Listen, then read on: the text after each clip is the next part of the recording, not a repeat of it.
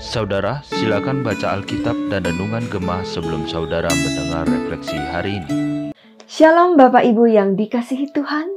Pembacaan Gemah kita hari ini terambil dari Roma 12 ayat 9 sampai 21.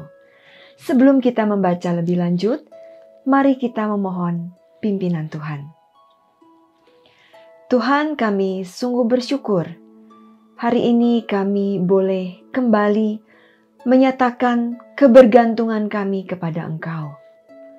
Di saat kami berserah, di situlah kami merasakan hadirat-Mu. Sungguh kami bersyukur, dan itulah yang kami rindukan. Berbicaralah kepada setiap kami Tuhan, kami siap mendengar. Di dalam nama Tuhan Yesus, Tuhan Juru Selamat kami yang hidup kami alaskan doa ini. Amin. Saat ini saya akan membacakan ayat 9 sampai 17 saja. Nasihat untuk hidup dalam kasih. Hendaklah kasih itu tulus ikhlas. Bencilah yang jahat, berpautlah pada yang baik. Hendaklah kamu saling mengasihi sebagai saudara dan saling mendahului dalam memberi hormat. Janganlah kerajinanmu kendur, biarlah rohmu menyala-nyala dan layanilah Tuhan. Bersukacitalah dalam pengharapan, sabarlah dalam penderitaan, dan bertekunlah dalam doa. Turutlah menanggung kekurangan orang-orang kudus, dan usahakanlah dirimu untuk selalu memberikan tumpangan. Berkatilah siapa yang menganiaya kamu, berkatilah dan jangan mengutuk. Bersukacitalah dengan orang yang bersukacita, dan menangislah dengan orang yang menangis.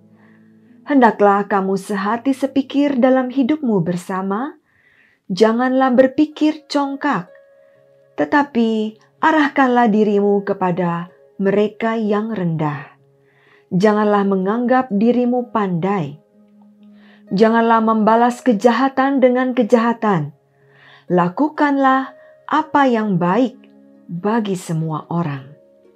Bapak Ibu yang terkasih, melalui kitab Roma, pemahaman kita semakin diperjelas bahwa ada perbedaan yang sangat besar antara berusaha melakukan segala tuntutan agamawi demi memenuhi standar hidup suci dengan beriman kepada karya penebusan dan keselamatan dari Allah melalui Yesus Kristus di atas kayu salib. Pernyataan yang kedua ini merupakan dasar kehidupan orang percaya. Ini adalah kebenaran yang kita semua hidupi sejak kita diselamatkan. Dan pasal 12 ini mengetengahkan tentang kebenaran hidup bersama sebagai umat percaya khususnya dalam hal kasih. LAI memberi judul Nasihat untuk Hidup dalam Kasih. Rasul Paulus menasehati kedua kubu dalam jemaat Roma, yaitu kubu kompromis atau amoral, dan kubu agamis atau moralis, agar mereka hidup dalam kasih sebagai buah yang sewajarnya tampak setelah mereka diselamatkan. Bapak Ibu, semua sudah jelas apa yang Paulus nasihatkan kepada jemaat di Roma melalui pembacaan di dalam Roma 12 ayat 9 sampai 21 tadi. Dan kini kita yang adalah anggota tubuh Kristus, baiklah kita juga mengikuti apa yang dinasehatkan oleh Rasul Paulus. Dalam hal ini adalah sikap kasih sesuai dengan judul dari perikop kita. Biarlah sikap kasih itu mendominasi kehidupan kesehari-harian kita kehidupan bergereja, kehidupan pelayanan kita.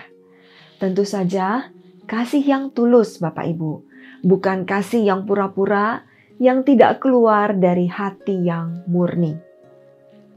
Bukan juga kasih yang sentimental yang tidak mendidik, tetapi kasih yang disertai hikmat Tuhan yang senantiasa teguh melakukan apa yang baik dan mulia.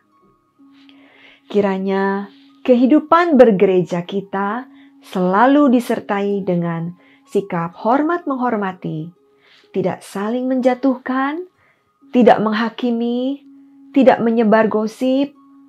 Sebaliknya, mari kita saling support, saling menghargai, dan memperhatikan jika di antara kita ada yang sedang berada dalam kelemahan. Atas dasar saling support itu, marilah kita di dalam melakukan pelayanan pun jadi semangat. Seperti yang dinasihatkan Paulus di ayat 11. Janganlah kerajinanmu kendor. Biarlah rohmu menyala-nyala dan layanilah Tuhan.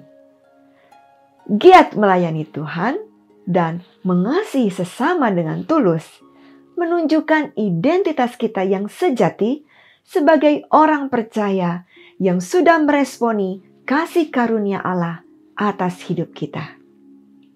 Mari kita saling berbagi, bertekun dalam doa, saling mendoakan jika di antara jemaat ada yang tengah menghadapi pergumulan.